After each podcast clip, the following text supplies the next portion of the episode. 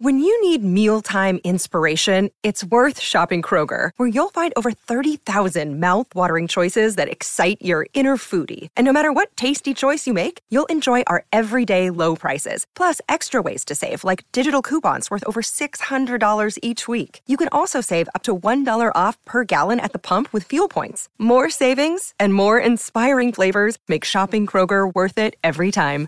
Kroger, fresh for everyone. Fuel restrictions apply.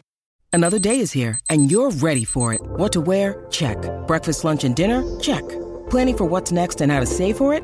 That's where Bank of America can help. For your financial to-dos, Bank of America has experts ready to help get you closer to your goals. Get started at one of our local financial centers or 24-7 in our mobile banking app. Find a location near you at bankofamerica.com slash talk to us. What would you like the power to do? Mobile banking requires downloading the app and is only available for select devices. Message and data rates may apply. Bank of America and a member FDIC.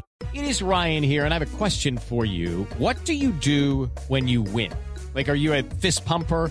A woohooer, a hand clapper, a high fiver. I kind of like the high five, but if you want to hone in on those winning moves, check out Chumba Casino. At ChumbaCasino.com, choose from hundreds of social casino style games for your chance to redeem serious cash prizes. There are new game releases weekly, plus free daily bonuses. So don't wait. Start having the most fun ever at ChumbaCasino.com. No purchase necessary. VGW. Void were prohibited by law. See terms and conditions. 18 plus.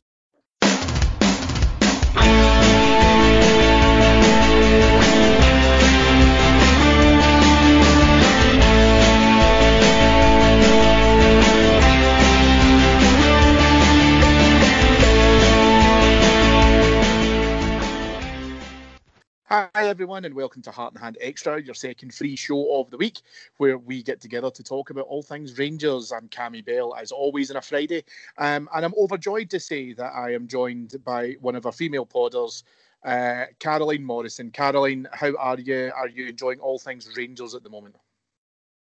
Hi, Cammy. Uh, yeah, I certainly am. It's pretty difficult to be anything other than ecstatic as a Rangers fan right now, isn't it? Well, listen, it, it, just feels like as if it's a big roller coaster at the moment, and uh, it, we've, we we certainly went through a, a, kind of very tough game, which we'll get onto uh, in just a moment as well. But uh, before we launch into anything, I think Caroline, uh, the most important thing that we can do uh, in, in, today's show is to say a huge congratulations to Steven Gerrard uh, for manager of the month and James Tavernier for player of the month, both obviously across November. Um, we haven't failed to win a Player of the Month. Uh, this is Tav's second. Um, Connor Goldson has won it, and Ryan Kent has also won it. This is the manager's third, so this is his hat trick. So um, it's been absolutely fantastic to see what a, a, first half of the season. I think we can start to call it now because we've kind of said, well, this is the beginning of the season. I think we're edging our way closer to New Year, so that's usually the kind of the midway point. Um, but what a tremendous um, first half of the season we've had so far. And congratulations to uh, both the manager and James Tav Tavernier for these uh, for the awards for this month. Yeah, so well deserved. And there's not even, I mean, other teams have had you know maybe a, a decent few games, decent run, but there's no real contenders to how consistent and just much improved we've been to the to the start of this season. So yeah, I, I doubt there was much real competition for either of them uh, over the month of November. So yeah, long may it continue. Really excited to see. Uh, well, as I said, I'm pretty confident, but excited to see us finally get this post New Year monkey off our back and and show our consistency into uh, 2021 as well. Yeah, and, and as we're talking about awards uh, and spoils, uh, as we're going to talk about Standard Liège game last night, congratulations also to Allan McGregor, who uh, surpassed Barry Ferguson's um, appearance goal, uh, uh, appearance record as well for a Rangers player in, in, in the European stage. Um, almost the business end of kind of three decades he's been doing this as he, he made himself onto the bench. Um, I think he was just turned 17, Caroline, when um, he started getting in and around the first team as well. Obviously, he's had uh, his period away from the club, but come back. Uh, tremendous servant to Rangers, uh, fully deserved that accolade as well, which shows not only um, his length of time at the club, but also how fortunately he's been he's been injury free at that time. Um, but you know, all he does is continue to set standards. He, he's getting better with age, in, in my opinion. Oh, 100%. Yeah. He certainly doesn't look to be losing any of his form. And in fact, hearing um, Gerrard after the match last night, uh, just you know commending him on how he approaches his fitness and how he's worked on different parts of his fitness. I think he mentioned flexibility and working at things like that to make sure that despite his age, he's still able to compete at the very top level. And the fact that he really maintains carefully his weight and he just makes sure that, you know, he you wouldn't know his age looking at him play. And yeah, I'd love to think that we've got um, you know, a Buffon on our hands and he could play well into his 40s. That would be ideal. Yes, I think you know another heart and hand podder who would be uh, particularly uh, enjoying Allan McGregor to stay around uh, stay around the, the club at that time. We won't mention her name. It's Marina Bannatyne. However, let's crack on uh, with as we say we mentioned a roller coaster and, and, last night certainly was a roller coaster. Standard Liège uh, came to Ibrox last night. Um, I think in the opening periods of the game last night, Caroline, it felt a little bit to me like there was I don't know if you could call it a residual hangover, some some after effects of our game across in Belgium, but certainly they came across with a plan to, to come out and put us at, uh, you know, into a difficult position. I think that coupled with maybe a little bit of disorganisation from ourselves, I didn't think that we looked incredibly uh, comfortable uh, in the opening periods of the game, and all it took was was six minutes for Liège to be able to, to take the lead. Um, I think at that stage it was a bit of a kind of hammer blow to certainly not as bad as the one we suffered in Benfica, and that it was you know, significantly later on in the game. It was a whole five minutes later than when we conceded in Benfica. But I think we went into that game last night full of kind of hopes of right. We should have, you know, got a, a fairly comfortable performance that we can put this game to bed. Uh, make sure that we've qualified for the second stage because we've been a bit frustrated that we weren't able to do that in, in match day four. Um, yeah, this was a real test, I think, and, and that was was certainly shown by the fact that we fell behind so early not a great start to the game, I don't think, Caroline, in the terms of the way how we were playing and just our, our, as I say, our general shape. It just felt a bit to me, we looked a little bit off the boil a wee bit. Yeah, we didn't start well, and, and everyone was in agreement in that in the kind of post match interviews and the, the press interviews today. Um, we, we weren't we weren't sharp at all. Our passing was abysmal. We just didn't look as hungry as um, as Liège did. So yeah, we, we, we seemed sloppy. And to be honest, we were probably lucky to go in at half time as we did. What was nice though was you probably, from past experience of, of maybe years gone by, you worry about, um, you know, a European run like this where we have such a successful start to a group phase and then we tail off and we don't quite manage to get what we're looking for. But you can't really doubt this team's character. We've seen it before um, in the European stage where we are able to come back and we show real strength of character in situations like this. What was nice, especially to see yesterday, though, and what was a bit different, is that game management.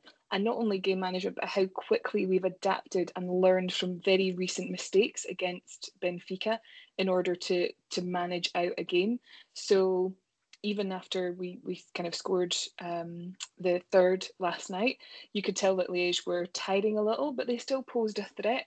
And the way that we managed that game out just showed a bit more maturity than what we had perhaps in, in previous games. And of course, it's it's different because the standard of opposition uh, against Benfica is, is, is much different. But nevertheless, the way we approached it, you could see a, a vast improvement, and that was the nicest thing to see for me well, we, we talk about character, and I do want to do want to focus on that because, as you rightly say, um, we uh, we were able to get back level uh, thanks to a Connor Goldson um, header, a, a, quite a bullet point header in terms of being able to try and go by the keeper's right hand post. Uh, five minutes shy of half time. However, you might have been thinking, right, okay, that's five minutes to go. Might stick the kettle on. Um, but don't you dare get out your armchair because um, less than 120 seconds later, um, Standard Liège were back in front, and it was two one at this point. And um, I- will refrain because you're a lady to make a joke around, you know, ball or balls off the post. Uh, but I cannot tell you when um, when that ball got whipped in, um, and then was able to finish, and obviously his momentum carries him into the post. I cannot tell you every guy watching that game last night would have just winced at that point as well. Um, a sore one to take, but in fairness, you know, he, he he, took it well. He he, end, he would he would go off at half time and, and wouldn't come back, which I think is, is kind of fair enough. Um, what I do want to talk about though is is our equaliser uh, or our second equaliser, I should say, which came around those three great words penalty to Rangers, and that came about, I think, Caroline from quite a bizarre set of circumstances where we were moving forward. And at this point in the game, and this is why I do want to talk about character because this is just swinging back and forth constantly now and conceding a goal so quickly after you've equalised as we've just done is is is literally, you know, a real a real you know kick to the home was. However, we, we we just kept going with our game and we kept uh, producing opportunities to be able to come into it. And we produced this from a penalty, which I, I, had no idea what had been given at this point. Looking back on it in the replay, a tremendous decision because the player turns his back on it. The ball strikes his hand, which is now out of the silhouette of his body. I'm not a huge fan of the whole silhouette palaver and you know natural outline, all that kind of stuff. But listen, uh, you know, it's been an incredible first half up to this point. Did you see the penalty? Did you see it happen in live time, or or was it just a? Were you the same as me as a? What's happened to you and who's given that scenario? No, it came, I must say, as a, a bit of a surprise to me because in real time I didn't quite notice that it had come off his hand. Um, and I was just waiting for the, the corner, to be honest.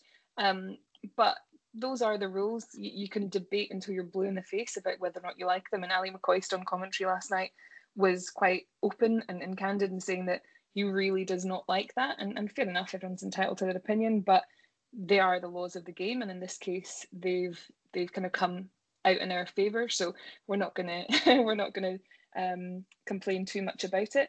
The only thing I'd say is that you know we had a shot which was most likely on target that was then you know out for a corner as a result of hitting off his hand. So that from that perspective does seem like it's it's fair and it's just that we do get a penalty and Tav I mean you'll come on to talk about it I'm sure but uh, in his form this season a penalty is as good as a goal straight away I mean I know he has to put them away and it's clear he must practice a lot and he has really perfected his craft when it comes to taking penalties but the confidence that I think collectively we have a support as a support when we see him stepping up now is quite remarkable. And yeah, the number of goals he's notched up now, um, you know, it blows your mind to think what his potential would be between now and the end of the season. You're talking, you know, not just striker numbers potentially, but a very good striker number that he could end up with come the end of the season.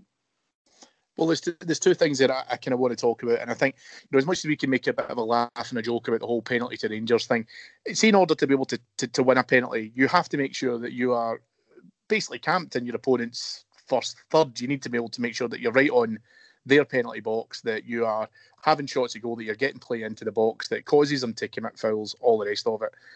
I, the way how we set up Caroline is built for being able to try and do that because we want to be able to try and penetrate we want to be able to recover the ball as quickly as we possibly can to then move forward with it. So you can understand to a certain extent people looking on the, the, the other side of the, the fence and saying, oh, you know, get penalties all the time. The reason why we're getting penalties all the time is because we are moving so quickly with the ball. We are penetrating as quickly as we possibly can, and that we are ensuring that we are as offensive as we possibly can be by being able to try and get in around the, the opposition's penalty box you do that enough times, you're going to create chances to be able to, to, to win penalties. And very simply, that's all it is. It's not an exact science. It's just simply camping yourself out to make sure that you're giving yourself the best uh, possible opportunity to do that. And then on to your point, which is absolutely correct. The second thing I wanted to kind of say here was it, it almost feels as if with how well Tav is playing, that you know a penalty does become almost second nature. It'll be converted, but there's still a pressure on you to be able to try and do that. He'll have been aware more than anyone else last night that we probably haven't played well. He's went through that start of the game, which we probably haven't produced the best football we could have done by far. We know that, but then going behind so quickly after equalising, he's gone through that same uh, rigorous kind of thought process. But then he has to put the ball in the spot and convert it. I, I honestly think he's going to break easily. He had said today in the press conference he wants to be able to try and get 20 goals, but he's also looking at, at more assists. That's one thing they would like to be able to try and increase. As far as I'm concerned, at the moment he can do both. But what a what a brilliant penalty again last night, and he's become so reliable on them. Yeah, absolutely, and I think he's a little bit kind of um, yeah, he's playing it down a little bit as you'd expect him to when he, he's talking about it like that, and that's what you want to hear. But there's every chance that he could hit the 20 mark before Christmas at this rate. You know, with with um, you know, like you say, the fact that we are getting penalties, and I know it's going to get an absolute rise out of the people across the, the the city from us who think it's part of some great conspiracy. But in reality, if we are playing teams as well who have got you know eight nine players in their box and if we are uh, uh, you know applying as much pressure as we are going forward in matches for prolonged periods then it's natural that you're going to see um, the number of penalties that we that we have been um, there's definitely going to be some some upshot as a result of that so yeah for for tav uh, yeah at 20 i think he can probably get comfortably and notching up a few more assists is is only a great thing for the rest of the team. We uh, we went in at half time. I have no idea what the manager's half-time team talk would have been at that point because if he'd written it before 40 minutes, then he was certainly um, he was certainly scrapping at that point. But quite clearly, on a serious point, he would not have been happy with the way how the kind of game started. Um, sadly, uh, the second half started out pretty much just exactly the same. I thought that Liège were looking to be able to try and come back and talk with this. However, um, just after the hour mark, um, a wonderful passage of play, which um, so Ryan Kent being able to come in, cutting towards the byline, looks up, sees Scotty Arfield. Now, Scotty Arfield at this point, if you if you rewatch that goal from the beginning of the move, Scotty Arfield isn't even in picture. However, Arfield bursts an absolute lung to be able to to come in. Kent spots him. It's a wonderful uh, slide pass right through the box, right through the Liège defence, finds Arfield. He, he, buries it with aplomb. You see the salute. We're now in front for the first time in the game. I thought that the whole period at that point showed that, yes, we might look a little bit, as I say, disorganised. We might just look a little bit um, all over the place. We needed to settle into it far quicker than we could. But there was just that resilience. And I think that's a big word that I want to be able to use, especially in the European stage as well, Caroline, where we've just used that that strength and character and that resilience to be able to get us into that space where we know that we can continue to compete. And then when we got our noses in front at that stage, I thought by that point, that period of play and that specific passage gave us a, a, a well deserved lead, in my opinion. Oh, definitely. And, and complete hats off to Kent because he's constantly looking and he's constantly, you know, creating chances and trying things. And it doesn't always come off, but it really doesn't deter him from trying and trying again. And you get your just rewards from players like Kent who are that determined. And yeah, it was it was a fantastic cutback for Arfield, And the the greatest joy for me is seeing him with that salute, which we'd heard during the week from um, a kind of Celtic podcast, is something that really irks them. So knowing that now, that that's one of the things that causes them so much pain, uh, then I can't wait to see many more salutes between now and the, the end of the season, hopefully. Yes, yes, absolutely. And if we could get a couple just in the first game um, after the new year, that would be that would be just as, as lovely. Rangers uh, at this point, I think Caroline now started to calm down, and we did uh, create a number of different opportunities. Kemar Roofe was incredibly unlucky. Uh, we had a couple of absolutely fantastic free kicks that were saved by equally, if not better, saves. Bodart, as it turns out, can't save from shots in his own half, but he's pretty good at saving them from shots within his own uh, with his within his own half as well. But we uh, we we were certainly unlucky with a couple of the free kicks. Roofe was unlucky, and I think you know as much as we can say now, yeah, three two one will absolutely take. It could have finished with another two or three goals to Rangers at that point. And thankfully, I think that at that stage we've shown, and it's been a very, very good test. And I think we can look back at it and, and take the most amount of positives from the fact that we we didn't let our heads go down yes, we know that other circumstances could have caused qualification without us having to do too much anyway. And we're obviously in a very comfortable space, but irrespective, we still maintained true to form and we wanted to get the task done. And I think by the end of it, I think Liège would have been quite happy just to leave it at 3 2 because um, by the last 30 minutes or so, we were in the absolute ascendancy. Yeah, and another kind of shot to mention is that Borna free kick which you know the goalkeeper did a fantastic job um, to to save. He'd obviously, I think, been been watching uh, Borna's free kicks and um, maybe was was prepped for it, but to be able to put in a save like that when it was such you know a precision free kick is still quite remarkable. So fair play to him. He he was outstanding for them, you know, particularly in that second half. So um, you're right. It could have been a, greater margin, but nevertheless, it's job done. It's three points, and it takes that pressure off.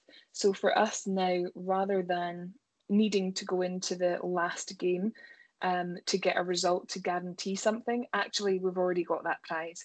And there's only bonus on top of that. So if we can finish top of the group, fantastic. That's just really the, the cherry on top of the cake. But nevertheless, it's job done. And we can, if necessary, um, like Gerrard mentioned today in his interview, just, I guess, reassign players a bit more um, cleverly. So if we find that this weekend has been a bit taxing um, up uh, in Dingwall, then we know that that we can manage players a bit better next week, not needing to get a result. Um, you know, on, on Thursday. So that's a really nice position to be in, and it's it's very much deserved. One thing that, that I'm interested to get your opinion on as well, Caroline, is that um, there's, there's a conversation about obviously we're away to, to Poland next week as our as our final as a final game. There's there's a focus on the fact that we could we could win the group um, and come out on top. Doesn't necessarily give you as much of an advantage as it's probably done in, in, in, prior tournaments in terms of you know who you could face. You're still going to face obviously all now the Champions League dropouts and stuff as well. But I don't believe at this level there's easy games in the champ in the Europa League. I really genuinely don't when you get into into the latter stages. Um, given the fact that we've got Ross County, then we have Lech Poznan, and then we uh, we have Dundee United. The manager last night had said that he would probably look to see about resting potential players against Poznan. But in today's press conference, what he was mentioning was there is a there is an element now. There's a huge financial bonus for us winning the group. Um, you know, there's something like on top of what you would get for the points achievement in terms of winning the actual game versus drawing it or whatever the also winning the group um, adds on about another million, million and a half on top of of, of your existing prize money. Um, is it possible for us to be able to go out there and put out? Uh, do we put out our strongest eleven? Do we put out a relatively mixed group of experience, or do we just simply say, look, it's a free hit and you know we're through? So what difference does it make? Yeah, I think the good thing is now we've got that flexibility. There's no doubt that Stevie will be getting maybe a quick word in the ear from the board to, to say it would be great financially if we could uh, top the group. Um, and also just from from our perspective, the not the guarantee, but the chance that you might get a slightly more favourable draw um, is also another incentive. Um, but you know, seeing our financial results and seeing not just for us, but for every club, how challenging this year and next year is going to be, um, then every penny counts. And if we can boost our, our kind of um, our numbers by as much as, like you say, a million, then that's not worth kind of uh, turning your nose up at.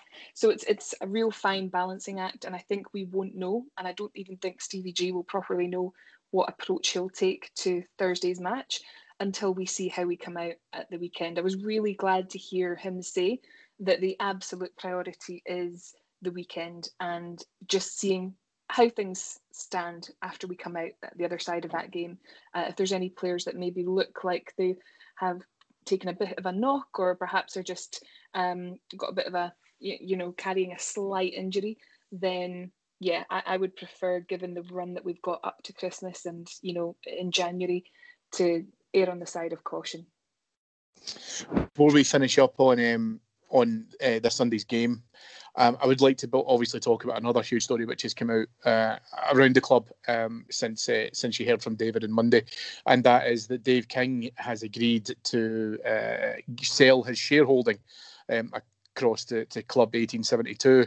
Um, this story is a couple of days old now, so in terms of the kind of more recent updates as well, uh, Club 1872 have launched uh, a, legacy members uh, campaign to be able to uh, offer out opportunities for fans looking to be able to uh, either increase or change or uh, begin investment in 1872 in order to be able to try and allow them to get to uh, a, a, sufficient amount of money circa about 13 million pounds uh, to be able to buy the, the, the King shares off of him directly. Um, we have extended uh, an invitation uh, to 1872 to come on to the flagship to be able to talk more about that. We, are looking forward to hearing back from them, um, just to be able to talk a bit more about plans and what's going to happen going forward. It's a tremendous opportunity, Caroline, in terms of now we can look at um, more fan involvement. This this opens a huge door to to people who were maybe at a stage where they were looking to be able to try and uh, invest money in 1872. So this is an absolute um, incentive to do so. So a really, really big opportunity and a hell of a lot of work for the guys in 1872 to to, to pull off.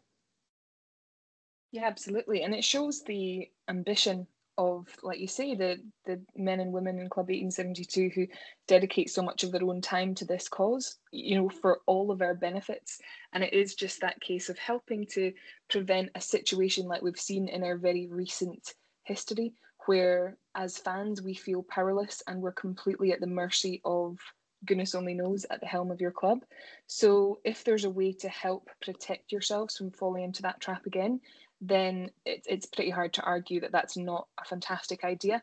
And, and the way that Club 1872 have set out their stall and tried to make this kind of legacy system as accessible to many as many people as possible is wonderful to see. I had a look at some of the detail and the fact that it will almost suit any budget. You know, if you want, you can pay a little more up front. If you want to do just smaller monthly amounts, if you want somewhere in the middle, they're really flexible on how you can get involved if you want to. So I was really glad to see that I think within only 24 hours, a thousand people had signed up already. It's not something I've I've signed up for myself yet, but um, looking into it, and I think it's it's something that I absolutely will. Um, it just seems like a great way to help protect our club and not go back to the very dark days of kind of 2012 and, and just after.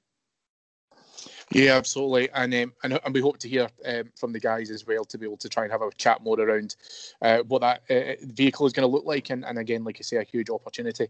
We return back to, to league business on Sunday, Caroline, with um, a trip to Dingwall uh, our very own Mr. Edgar um, is, is heading up north uh, and making his travels to, to go and uh, represent Heart and Hand uh, as part of the media representation of the game. So it'll be an interesting wee jaunt for him. I hope he makes it back alive, if I'm being perfectly honest.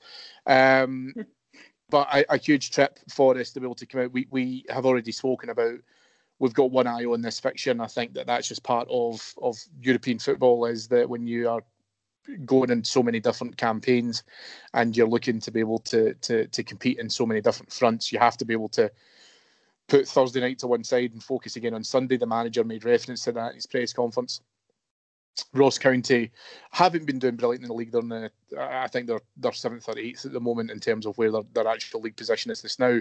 But they won't matter about that because they'll been given a huge injection of enthusiasm following um, putting Celtic out of the, the League Cup um, at Parkhead so they'll they'll still be on a kind of natural high from that.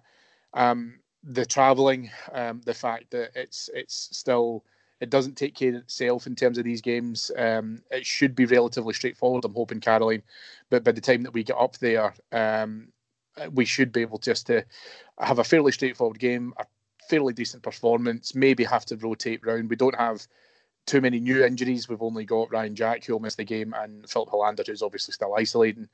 But the the big thing here is that we just need to be able to go and get the three points. It doesn't really matter if you have to win beautifully or, or ugly. It's just a case of let's get up there, get the points, and come back down the road.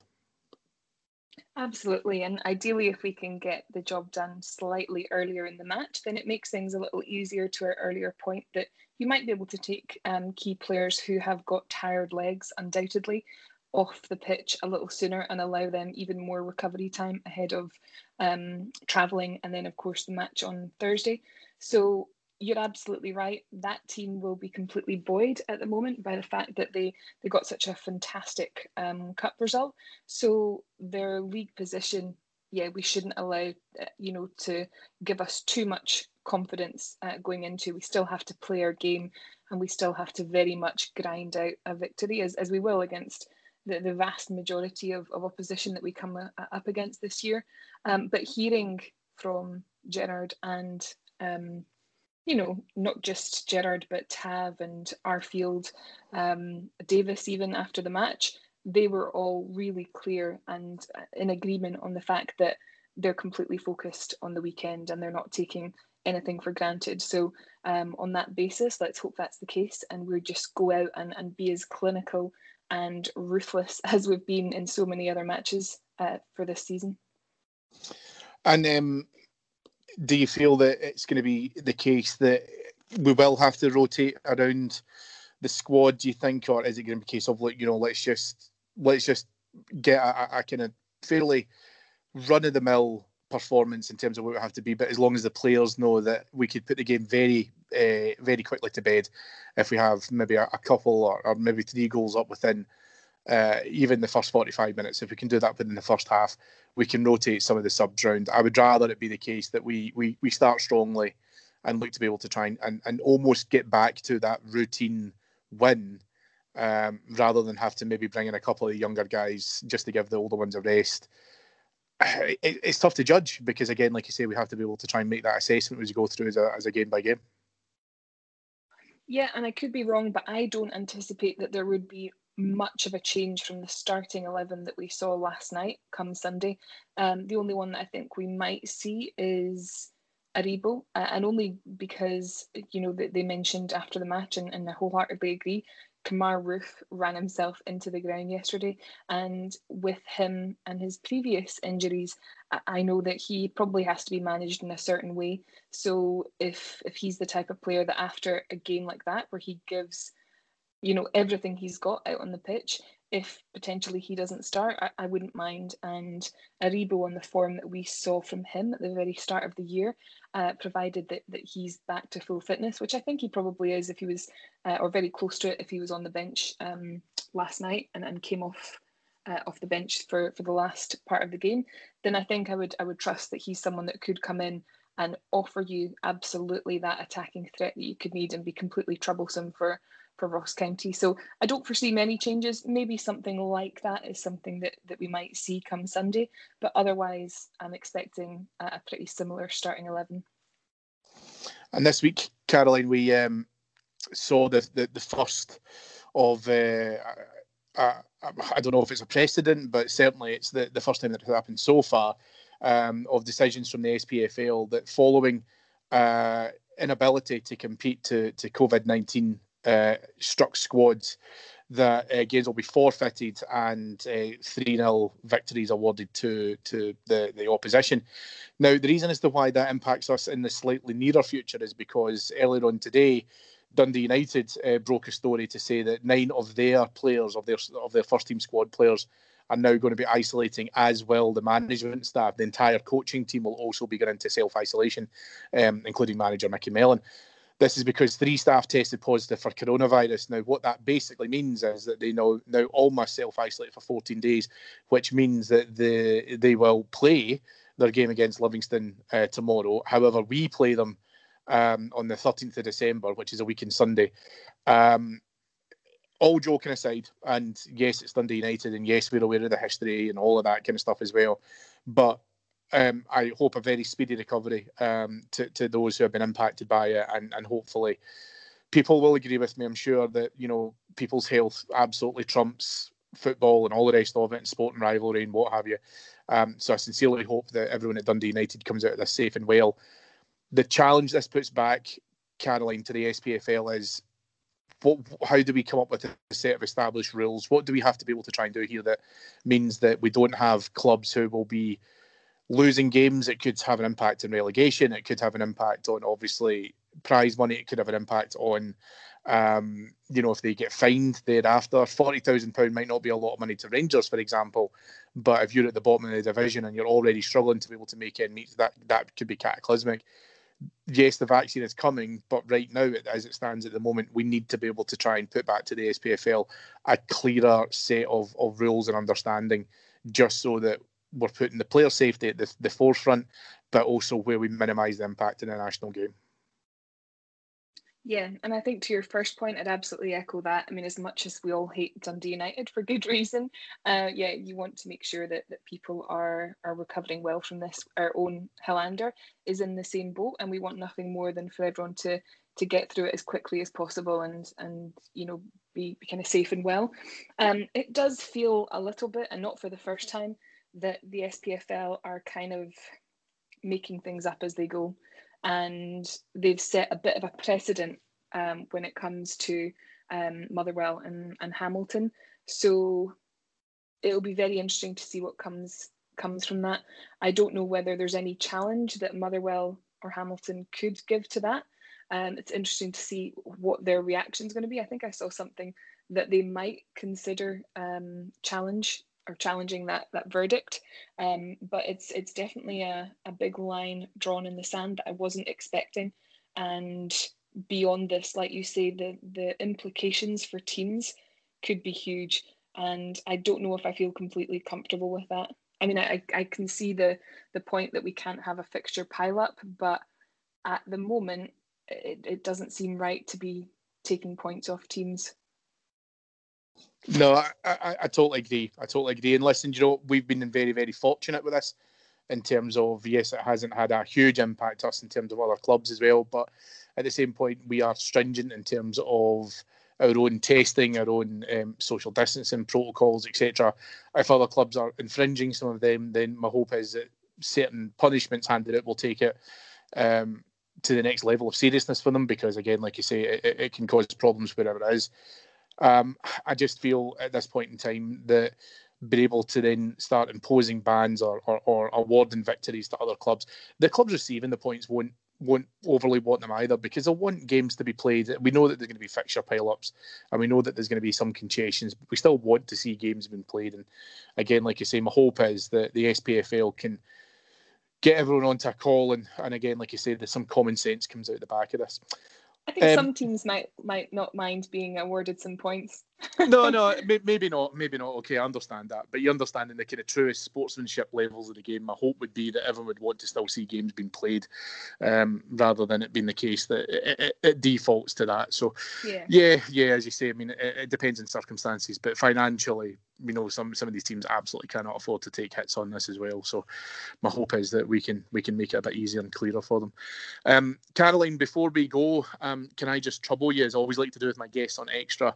Um, what do you think the scoreline will be for Sunday? And if if Rangers win, who do you think the goal scorers will be?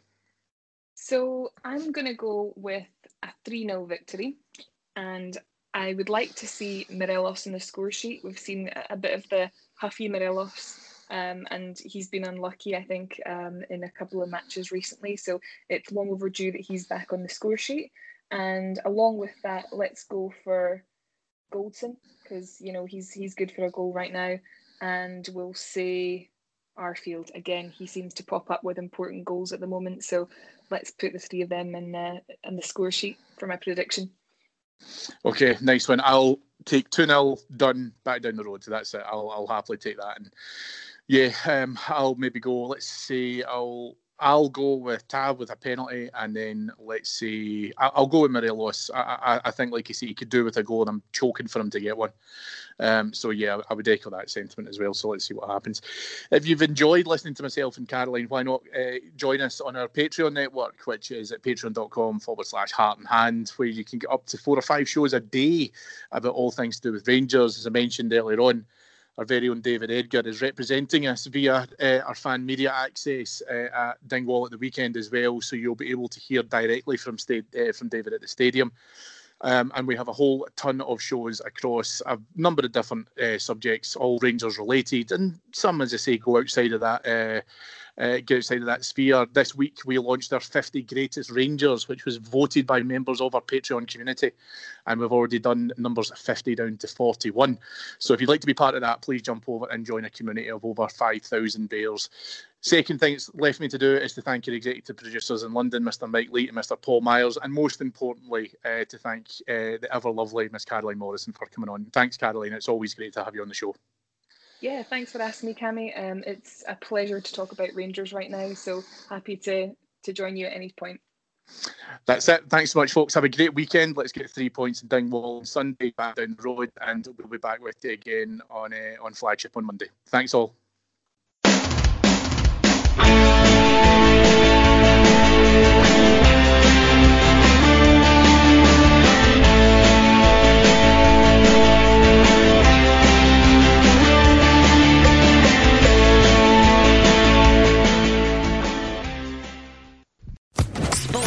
Podcast Network.